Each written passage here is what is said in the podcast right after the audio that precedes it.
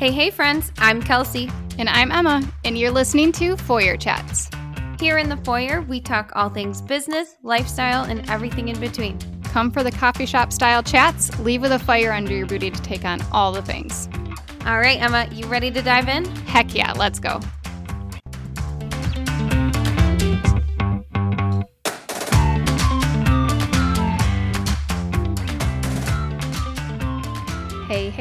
You are listening to another episode of Foyer Chats podcast. We are your hosts, Emma Jo Wasink and Kelsey Pasma. Let me ask you a question. Have you ever felt overwhelmed as an entrepreneur? Maybe felt like you were being stretched just a little bit too thin, trying to accomplish hashtag all the things, but just keep running out of hours at the end of the day? Yeah, I think we've all been there and we totally feel you.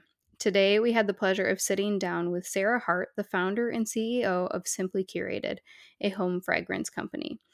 And let me tell you, you are not going to want to skip past this episode.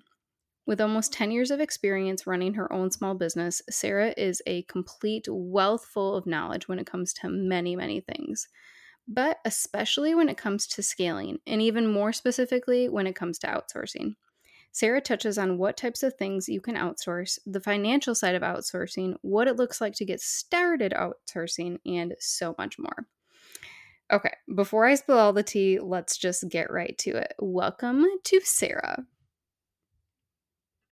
Well, hello, Sarah. Thank you for coming on Foyer Chats podcast with us. We're super pumped that you're here. Well, thank you so much for inviting me. It's super exciting. And congratulations on the podcast launch. Thank awesome. you. Thank you. Thank you. It's been really fun. And you were one of the guests when we first started this. I mean, we've all three of us have been at coffee shops together, run into each other, and the conversation just flows and goes like crazy. And we're like, okay, we need to stop this conversation and have it on the podcast. So that is what we are doing today. We um, literally did that all... at the last at the coffee shop, didn't we? We said we need to stop talking yeah. and save this. I love it. exactly. So I would love it if you could start off telling us all the things about you, how you got started in this career path, and all of that. Yeah, well, um, I'm Sarah Hart, and I own a home fragrance company called Simply Curated. And Simply Curated um, started out of my desire to curate mainly vintage items. I started buying things at thrift stores and estate sales and I wanted to resell them and really curate a collection that really showed, you know, my point of view. And this was um, probably 10 years ago. Um, I knew I wanted to build, you know, my own brand right from the start. I had been working in marketing for years and I knew that it was going to be important to set up a website, get a domain name, do all of that stuff, you know, the right way. And after I was doing that, selling things online, shipping them. So we're talking about kind of like medium, small to medium sized items that could easily be shipped. Um, after doing that for a little while, I started making candles in vintage barware that I had found. And that really sparked a, a different love that I wasn't expecting. And that was instead of just curating you know different things i realized that we uh, that i had started curating fragrances. And this was a big deal because for me i didn't love scented candles. They gave me a headache. And so to discover that i could create a product that i really enjoyed the fragrance of and that didn't c- contain any of of the you know chemicals that were really triggering my fragrance sensitivities was a big revelation. And i think very early on i got this sense that this company could be bigger and more than just you know making candles in these in these vintage glassware. And i think that a lot of times when you start a business there's there's a period of time especially those first few years where you can see the vision you can really see kind of how big you want it to be. But to everybody else especially i think sometimes your friends and family around you they just don't see it yet. And it's going to take a while for them to catch up where you're like, I always knew we would get here. I always knew we would have this and this and this. But in the beginning, um, it's a bit of a leap of faith for, for you as the entrepreneur to kind of just like move forward and say, okay, I'm going to try to do this and and launch this. So after about a year, I relaunched into as a, a purely a candle brand and kind of rebranded our packaging, and that was kind of the start of what Simply Curated is today. I love something that you just said because I think that you're so right that it, a lot of times it is the friends and families that they don't quite understand it. Even if you try to explain it, you have this whole idea and you might not be able to get it out. But I think that's one of the first, like, very big roadblocks that most entrepreneurs have. And I don't think we've touched on that at all before. But that's that's really interesting that you say that, and it's so so true. Um, and I also really like how your business shifted so so much, and you probably when you were figuring out the candles it had to have gone through your mind, well, this is going to be like a much more sustainable business to keep going too, right? Yeah, I think when even when I first shifted to making candles in vintage glass, I thought it could just be that. And then eventually it reached a point where I wasn't able to keep up with just finding these glasses like, you know, organically at thrift shorts, thrift shops or um, or at you know estate sales or whatever i was having to buy them from other resellers on etsy and ebay.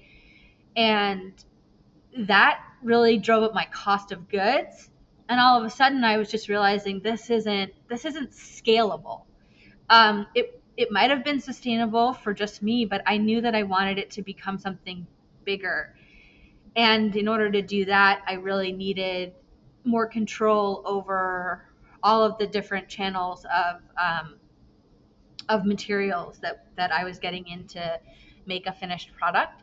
So yeah, it kind it kind of set me on that path, and I had I had a plan, but then I realized I didn't have any money to execute that plan, and I kind of felt stuck because I had big dreams and they were expensive dreams, and um, yeah, that was kind of I, I stopped for a few months, not not stopped entirely, but you know, things kind of slowed down because I was like, oh, I don't know to, where to go from here. Until my mom one day was just like, oh my gosh, get a job. And I got a job as a nanny for a whole year. I gave this family a one year commitment and said, you know, to myself, okay, after a year, you have to be able to, you know, this business has to be able to stand on its own and, and support you. And even if it wasn't supporting me the same way that it is today with the same amount of money, it was enough um, to to be where when I moved from New York to Grand Rapids after that one year of nannying for that family, I have not had another job that was not simply curated the entire time. Wow. I was that hard for you to get a job? I mean, you have all these dreams and visions and you had to like step back and and pause a minute and say, okay, I, I do need to do this in order to see this further vision that I have coming true. What was that like personally? Yeah, I mean, well, I had I had previously had a career. I was working as a social media manager for AOL for like 2 years. And I think when I quit that job to kind of I think a lot of people have this a lot of entrepreneurs have this um, I, I call it like a false start full time where you're just like, I'm going to quit my job and go full time. And then you realize that that's not really what you're doing. Um, just because you don't have another job doesn't mean that your side hustle is a full time gig. And it, it, it, ha- it comes down to like, you know, the numbers. And I was fortunate enough in the, my situation at the time. It, everyone's starting situation is different. I was 26. I was living in my parents' house still. So my external expenses were personally were really low. So as long as I could put gas in my car and you know buy the occasional lunch that I really needed, all of the money I was making from this new job I got was going straight into the business, including money that I took out of, you know, I, t- I, I emptied any start of any 401ks I had. I emptied Apple stock that I had from when I worked there. You know, I took out I, my own money and then used what I was making from this job to really fund. Um, initially, I, I, worked with a design firm to do kind of like a little rebrand to design the packaging because I didn't know anything about packaging design back then. Um, and all of that was going to cost a lot of money. Um, but yeah, it was definitely scary. But I, I intentionally, having worked in a corporate creative, you know, creative, creative adjacent, however you consider marketing, um, job before where you know you're getting emails at six in the morning and there's fires to put out and it's kind of all the time i very much wanted a job that was not creative where it was just like i go here i take care of these kids when i leave that i don't need to think about it until i come, come back the next morning right i could work you know in the evenings on my business and during my work wasn't creeping into my my side hustle time and vice versa. And i think a lot of creatives uh, initially when they realize they need a job or you know they'll start freelancing in a very adjacent field to like what they're trying to do as their business. And a lot of times the overlap is too too close. Sometimes you just need something that pays the bills. And maybe that means working at a coffee shop. Maybe that means you know nannying maybe you know, there's a lot of different things where you're not actually using those creative muscles and you can save all that energy for for your business for the the 5 to 9 hustle while you work your 9 to 5 I can relate to this a lot. I actually did. I shipped grocery shopped for a while when I left my job, just yeah, to, to have something that was coming in to pay the bills while I was trying to get my business up and running. But I don't think I've ever heard it that way, where you know it be it's kind of nice to have it not be a creative space because yeah, you can you can leave it when you when you leave your nine if it's if it's a nine to five, you go there, you leave, you don't have to bring it home. It's so true. So and there's probably less of it may be easier to leave too. I mean, thinking back on my story, it was so, it, I was in interior design and I was so passionate about it, but I knew I wanted to work for myself. And that mix of interior design, photography, both creative, exactly what you're saying. I'm like, that was exactly my life. I was leaving this job I loved and running out of energy and creative fuel to then go do my shoots at night, and I was just dead. Whereas, yeah, if it's something that doesn't relate, it might be easier to transition on. I think it's different for everybody. It's just um, a matter of like how you are as, as a person and like for for me I needed to separate them. It's I'm not saying that like that's the only way to really to really do it, but I needed um I needed that, you know, and and it made it easier then to also say goodbye to that job because it was kind of like, okay, cut and dry, this served its purpose instead of like leaving a job that you really do love, um, yeah, it just made it easier to kind of take the leap of faith um, in moving to Grand Rapids. It's so cool to hear your unique story with that because that is I haven't heard that before. Um, so we appreciate you telling us. But I want to now fast forward a couple years and let's get talking into outsourcing a little bit. So as you've scaled and grown, it's kind of like that same thought of like, okay, I this isn't scalable with just me here. Um, so when or what was that point um, when you figured out that it was the right time to start hiring on or adding people? And like, were there any specific indicators or that? Because you have a pretty big team right now, or did. I mean, it's been a, it's been a journey, right? yeah, I feel like our team size it's always like in influx up and down. We've had as many as four not including myself, and now we're two, not including myself. So we we go up and down. I think both kind of seasonally, and then also just with the pandemic and everything. Um, obviously, changed a lot about how I was hiring and the people that I wanted physically in in our space.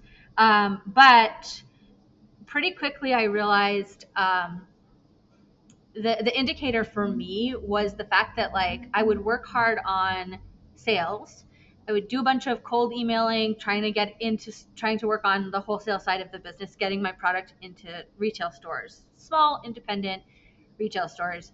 So really easy to just do that outreach, email the store owner or the buyer, pitch your product, you know, you're trying to get some orders. Then I would get an order or two and I would spend the next week making that order getting it ready, you know, then shipping it out.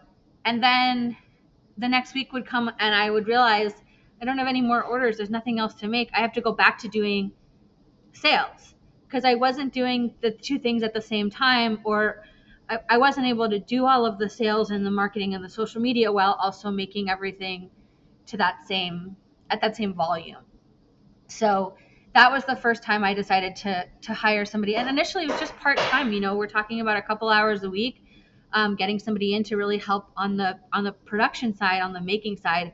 And everybody is different. Some people that would not be the first thing that they outsource if they really, really love it. For me, I love the process of building a business, of growing the brand, of the sales and marketing more than I loved the physical making of the candles every day. So it was easy to train someone else on that and try to focus on the sales and marketing side. I think it's, I, I can relate to this so much because I think when you are in a creative product based business, which I feel like I'm kind of in both, to be honest. But when you're in a product based business, most people assume that that's your favorite part is the actual making of whatever product it is. And that's, I mean, for me, that's the part that I want to outsource right away. like I like to do the all, like you said, all the business side of things. And um, yeah, so that's just, you're speaking to me right now because this is where I am at trying to figure out if I should start outsourcing yet. So. And in, in your particular business, I think my favorite part would probably be sourcing. Yes, that is fun. And I should say that we didn't even say that in the beginning. The reason we even got together is because Sarah's candles are in a lot of my client gifts. and they're a crowd favorite. So, um, but yeah, that is true. The product, um, hunting for products is really fun. Um, and I, yeah, the design of it, all that kind of stuff. So, so one thing that, like, at least for me, when I think about it, the scariest thing I think about it is investing financially. So, how did you kind of go over that whole hurdle? You said you only did a couple hours a week to begin with, um, but how did you kind of figure out when you were ready for that financially? I mean, I probably didn't figure it out the right way that you you should figure it out. Um, I would say first of all, you need to know that like your margins are enough and you've allocated for labor in those cost of goods margins. This is physical products we're talking about here. It's pretty, I say it's pretty easy, but um, you're going to run into cash flow things because even though you know that you're, even though I would, I know my margin on one candle is this much labor and this much cost of wax and whatever, I still had to buy the wax, you know, a 50 pound box at a time or two 50 pound boxes at a time or whatever I was doing back then so your cash flow was not really reflecting your profitability in the same way. So it was easier for me to just kind of like start slow and lean into it. But I think that there's two ways of thinking of, about it. You can hire somebody where that person is going to be in an active role that makes you money, so that whether that's a sales role or something like that, where their job is also making you money, or where their job is freeing up your time, where you're the the the CEO, you're working at $100 an hour and they're working at $15 an hour or $13 an hour or whatever it is and you can be making the business much more money with your time based on doing sales and outreach and marketing while this other person is physically making and, and maybe even helping you fulfill and ship um, the goods at the end of the day. So you really need to know how the business is bringing in money. How are you going to increase that activity by bringing this person on? Whether that's freeing up your time to increase the activity yourself, or that person is increasing in sales activity in some way. Um, and then you kind of also have to take a leap of faith, and we you have to you have to know that it might not be consistent. You know, might not have somebody all of the time and things might go up and down. So also like think back to your previous years. When was your busiest time of year? What were the times where you were absolutely slammed? Trying to hire in advance of that because you still need time to train somebody, you still need time to do whatever so that you're more prepared. Every business has different cycles like your busy time might not be the same as my busy time or whatever but you know where those ebbs and flows kind of are and learning how to ride those waves instead of fighting against them um, I think is a good habit to get into.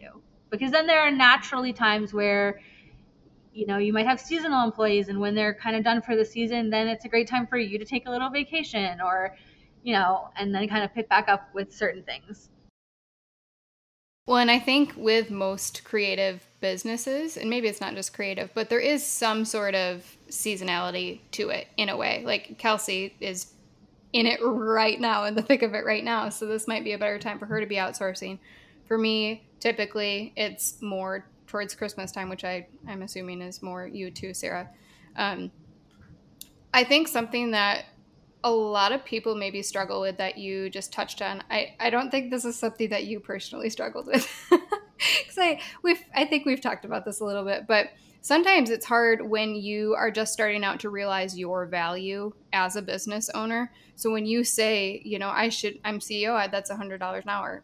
Well, that might be terrifying for someone starting out to be like, no, I no, I don't. I should be making fifty, whatever it is, just to get you by. But I think when you shift your mindset to that, it helps you realize that, yeah, do you know what? This is the right time for me to start outsourcing, or my time could be better spent in this other. I'm literally in this right now trying to figure out the numbers to it. So, I mean, and I'm I'm not saying that I paid myself a hundred dollars an hour.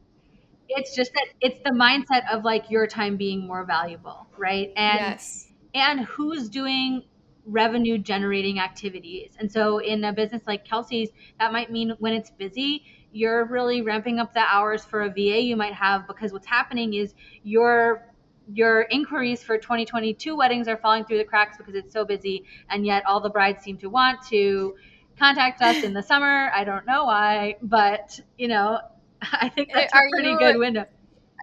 Are you seeing my screen right now? Because I've had two come through during this conversation, and I'm like, oh my gosh, I have a pile there. Which it's it's. I'm not saying that I always have that at all because it is such a seasonal thing, and all of that. But no, I I want to pipe in too because outsourcing, really quick. Obviously, in your business, that's maybe the first thing you're thinking of, but there are life things too. And think about your time eh, beyond the construct of your workday. I got called out the other day because I was sitting at my husband's softball game with one of the other a guy watching and he was asking me if I was doing something that night. I'm like, no, I got to go home to work. I took the morning off and cleaned or something. And he looks at me and he goes, what are you doing cleaning your house? You're a hundred dollar an hour person. Why don't you pay someone twenty five an hour and never worry about cleaning your house? And I like was a little shook by that. And my mom says the same thing sometimes because it's something that like really stresses me out just to be honest which is so dumb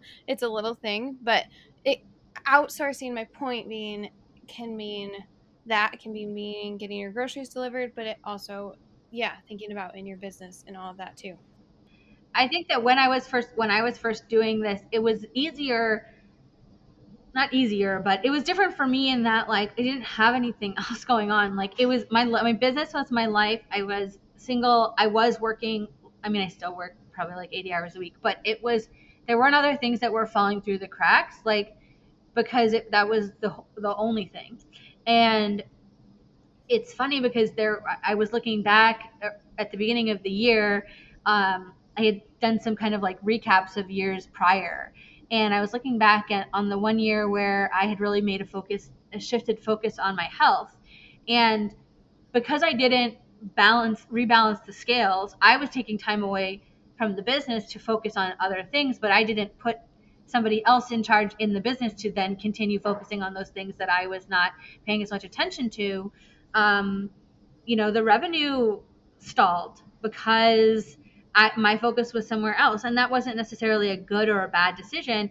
It's just that it is a scale balancing thing. If you're going to take time out from away from the business, you know, you need to figure out how to, um, you know, outsource or get somebody else in to, to kind of be making sure that things stay on a growth trajectory, I guess.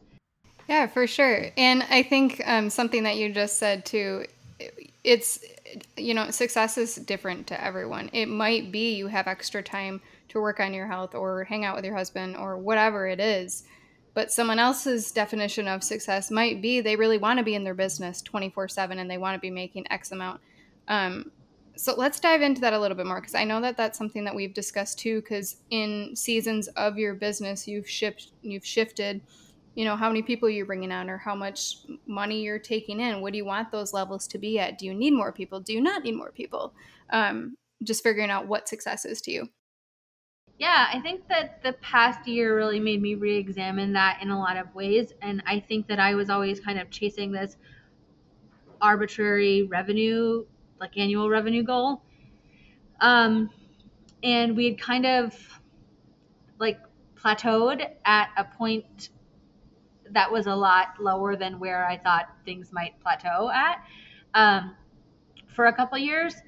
And what I found out when we were doing our uh, like our 2020 year in review uh, with our bookkeepers, what we realized was that the revenue had gone down, but the profit had increased um, exponentially. The revenue had gone down slightly, but mostly stayed the same because of our change in labor costs, because we weren't traveling for all these trade shows and had all those extraneous trade show expenses. And so while that won't be that way forever, um, you know, I definitely put in more sweat equity that year, and and so did my husband. Um, it it was okay. How can we take the lessons learned from this time where we were constrained in a different way, but it got us a, a better outcome? Um, how can we take those lessons and apply them going forward when we will still have to do trade shows? We will still have to have some of these expenses but how can you do more and make your process more efficient? Um, because you know hiring is one thing but as you continue to scale if you're still doing things the way you were doing them before you haven't changed or modified that process to scale as you grow you you can't just keep adding people to this process that was maybe only built you know emma just just for you to do it by yourself. When you sit back and you have to write it out and you're like okay what are our order of operations for you know putting together a box? It might be different when you're teaching somebody else and it might be different a year from now when you have you know multiple people doing it. Are you going to do it in an assembly line kind of way or are you going to have one person focus on completing one box? And it might change from one year to the next as as things grow and you kind of learn what's um, what's working. But I think always being able to be flexible to to change how, how you're doing things and how like what the process is um, as you scale is just as important and and just as beneficial in saving you money and or and or making you know more profit as you know figuring out if it's the right time to hire you know another person well, and I think maybe this is more um, product based business. I'm not really sure. But um, the thing that's coming in my head right now is because first time I went to go pick up stuff from you, you had the the thing that um, you put all the packing peanuts in and it makes it a thousand times easier to pack up shipping boxes. Okay. Well, maybe it's a lot better for me to invest. I mean, it's only a couple hundred bucks, right? I don't know. Um, it's probably better for me to invest that in rather than paying a person, you know, paying a person to stuff all this. Well, maybe I should be putting my money towards something that is going to make my processes easier. And I think for like a service based provider, maybe that's maybe that's a different system. Like Kelsey, I know you use Honeybook. Like maybe it's maybe it's something that makes your systems easier for you. It doesn't necessarily have to be another person. So I think figuring out where that balance is and um, and just w- what do you want this business to look like? What do you want your life to look like? And how can you make those two merge? Exactly. I mean i can relate to that in a service-based business form with outsourcing my editing. Yes that's another person doing it but i'm not i'm just paying them for whenever the heck i send them a gallery to edit.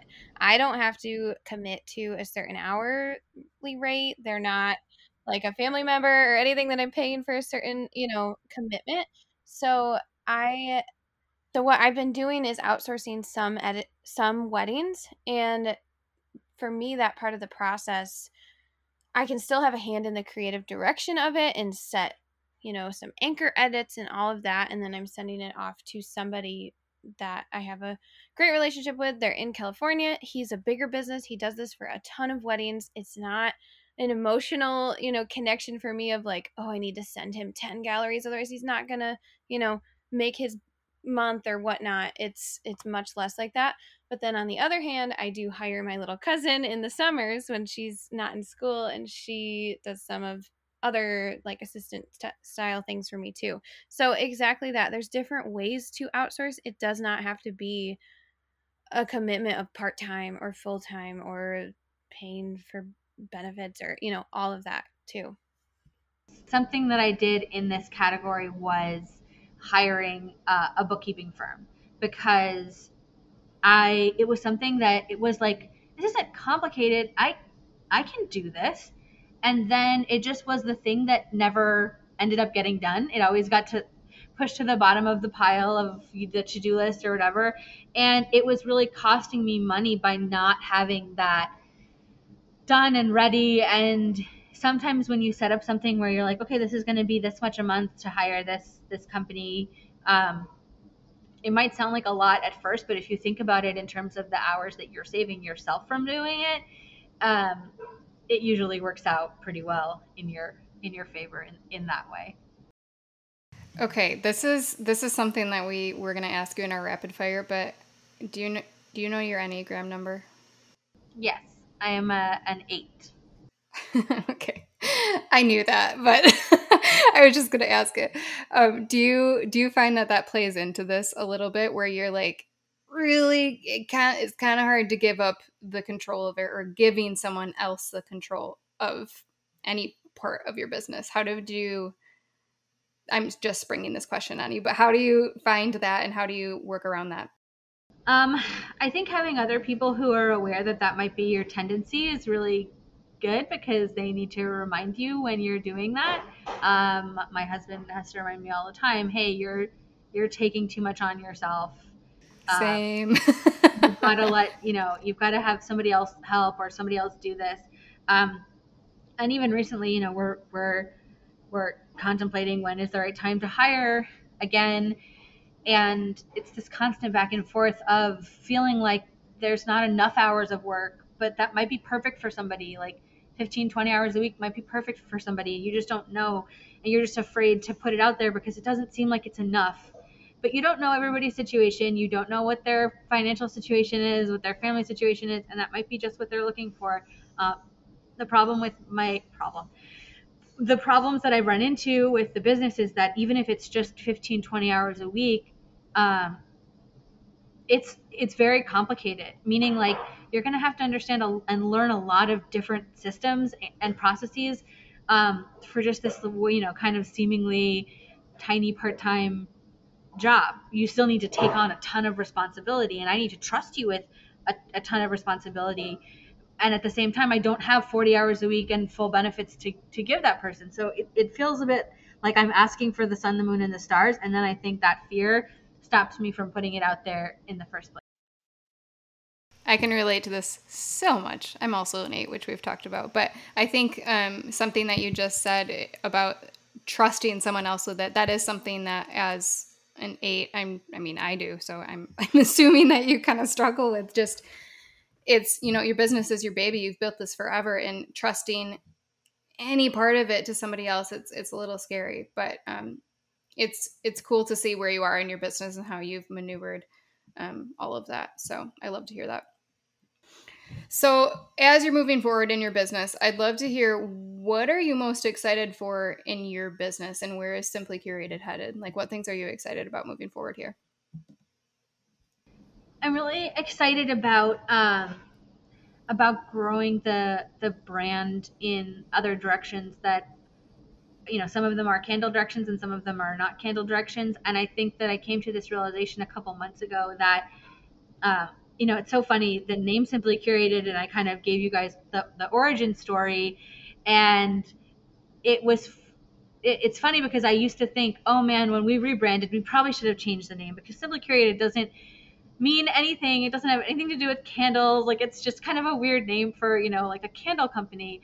So I, I thought that maybe at some point I should have, you know, maybe changed the name of the company or rebranded in some way. And then it felt like, okay, now it's too late and who cares if it doesn't really make sense. But I realized the thing that we've actually been curating this whole time have been these fragrances that we've developed. Um, that's kind of the intellectual property that I have to grow and how can I use those fragrances in other areas and give people different ways to experience them, whether those are just different sized candles or different products or different packaging to different products that are not candles. And so we've been working on a liquid hand wash and a hand lotion. And I'm so excited to launch those and kind of be able to continue to extend. Like our first extension was reed diffusers and those have done okay. But to be honest, we launched them in March of 2020, and so I feel like my data on how well or not they did is really, really skewed. but we're continuing on the path of extending those core five fragrances into other products, and I'm just really excited to see how people receive it because we've been using the soap here in the office and at home now for like a while and I'm actually really obsessed with it and I never thought I would care about like a fancy liquid hand wash, but it's so nice. So I'm just excited for people to start trying it and experiencing our fragrances in other ways. Well, if you need a test dummy, you got two right here. no, I'm super excited for that. That's awesome. Um, I want to know either when you were first starting out, what was the best piece of advice you got um, business wise, or what is something you would share with somebody else who's just starting out and has these big dreams? It's so funny because I was just telling this story earlier today, but I have this very vivid memory of reading this article in Entrepreneur Magazine when I was kind of, whenever I was starting out, um, whenever I traveled, whether it was for business or not, I used to I used to really want to just be this very fancy business person who just like traveled for business and it was that was like I don't know some weird um, goal I had, but I would always buy um, Inc. magazine and Entrepreneur magazine at the airport and read them on the plane. Um, I don't know why. That was just something that I did. There was this article in Entrepreneur from the founders of Justin's Peanut Butter and this was years ago, um, but they had kind of just blown up pretty at the time. And I remember starting to see their peanut butter cups everywhere, and they had the little almond butter packets. They were kind of like the first company to really do that, and it was really like exploding. And and the the interviewer kind of asked him a question, and he said, "Well, you know, it it takes ten years to become an overnight success. Like this is not an overnight success. We've been doing this for a long time." just because you just found out about us or you know all of a sudden it seems like we're everywhere doesn't make it an overnight success and that mark in my brain of 10 years um, it just really stuck with me and it's interesting because we're coming up on nine years well uh, it'll be nine years in october so and as the trajectory of things that have been going on it feels like it's really growing but kind of out of not you know kind of out of nowhere a little bit. It was really stagnant for a while. So I'm excited to continue to push forward and keep my foot um, on the gas a little bit and just kind of see where it can go. But the thing that I, the piece of advice that I got from that was just because you just found out about somebody's business or you just saw them on Instagram or whatever, don't compare where they are to where you are because you don't know where the backstory. You just found them and it might seem like, oh my gosh, this person's business is so big and they're everywhere and how they get there. But you just don't know the whole picture. And just to try to kind of stay on your path, your path is different than somebody else's path, and just keep trusting in the process and, and, and moving forward and try not to play that. We all do it, play the comparison game, but um, 10 years is a long time. So stick with it. That's so good. That gives me chills because it's it's it's so true and it's really hard not to do. It's extremely hard not to do. My I mean, Sarah, I think we've we've talked about this before. Like there's been several times where I see another gift box company that wherever they are, I assume that they're way more successful than me because they have all these followers or all this whatever and well, maybe they had a ton of money vest- invested in from the get go, or maybe yeah, they've been around for ten years or whatever it is. Um, so that's that's really cool, and I I also really really want some Justin's dark chocolate covered peanut butter cups right now. They're so good. All right. Well, this has been so good, Sarah. I want to make sure that we didn't miss anything that you wanted to bring up for our listeners. Um, but this has been so good. We we need to get coffee again yeah i don't think i i don't think i missed anything i think uh, it's been a really good conversation just kind of giving the through line to like where we are now and the things that i've been thinking about and it's just funny how things come around because i have always kind of like lamented lamented i don't even know if that's the right word but i guess regretted not really changing our name and feeling like it didn't really fit and realizing that it fit all along and it opens it up to so much more possibility now um, so yeah, I'm I'm very excited and thank you guys for allowing me to share a little bit of my story. You just said something so good. So good that you, you know, what you might have thought that you wanted to change your name, but it's opened up so many doors. That's so cool. Sorry, I'm just I just like yeah, that a lot. it fits so well. It really is. Yeah. All right, we're going to transition into rapid fire. So I'm going to just run through a few different fun questions. And the first thing that pops in your head, spit it out. So, first thing is what is your favorite business software that you use? That's a good one. Um, I was thinking about the one that we use the most, which I don't think is my favorite. I think it might be my least favorite sometimes because it's difficult to. Um, to use, but there's actually this um, this CRM software called I think it's called Streak. Um, I'll have to double check and confirm, and we can maybe put it in the show notes. But basically, it's a CRM that plugs right into Gmail, and so you can add um, emails to pipelines.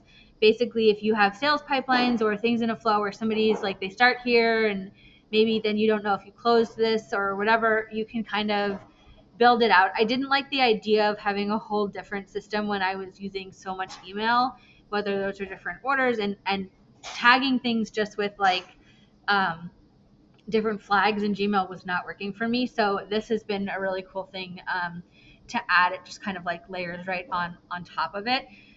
So yeah, that's that's a cool thing that I have been using recently. Emma, I'm realizing how dangerous this question is for us because it just keeps making me want to buy all the things, and I have way too many subscriptions. Well, it's free. what? It's free. Okay.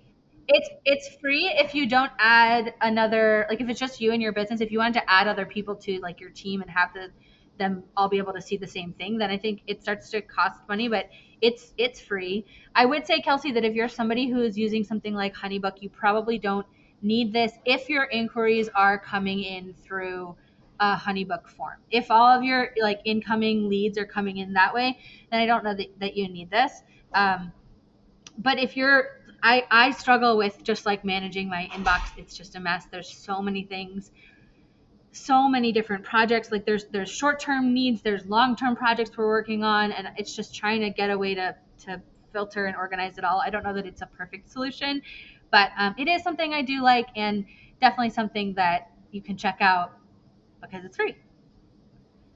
Okay, next question. Uh, how many sticky notes are out on your desk right now? Oh, if any. One, two, three. I don't know if these count as sticky notes, but we just have like random clippings of paper that are inventory sheets that I need to like put in. Um, yeah, four, it's a little messy. okay, that's not a that's not a ten. Um, I like it. I like it. Okay, so if you could fly anywhere in the world right now, where would you go? Italy. Italy, love it. Take me there now. How many unread emails do you have in your inbox right now?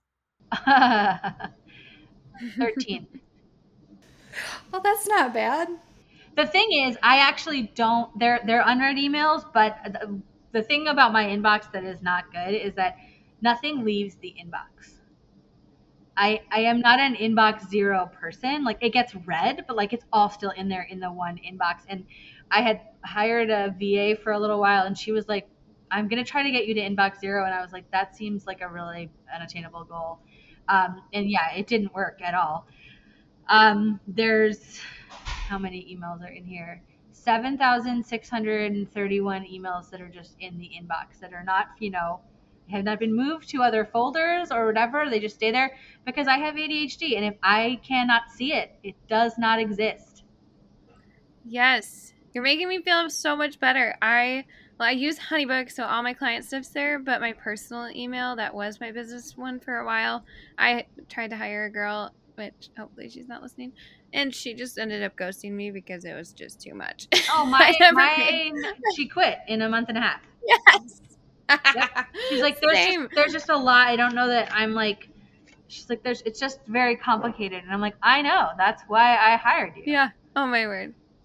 It, it was really hard, and I didn't. I didn't so uh, take funny. the leap back into to figuring it out. Okay, last question. How many beverages are out on your desk right now, too? Three. I feel like three is a pretty good number for everyone. What is it? What are they?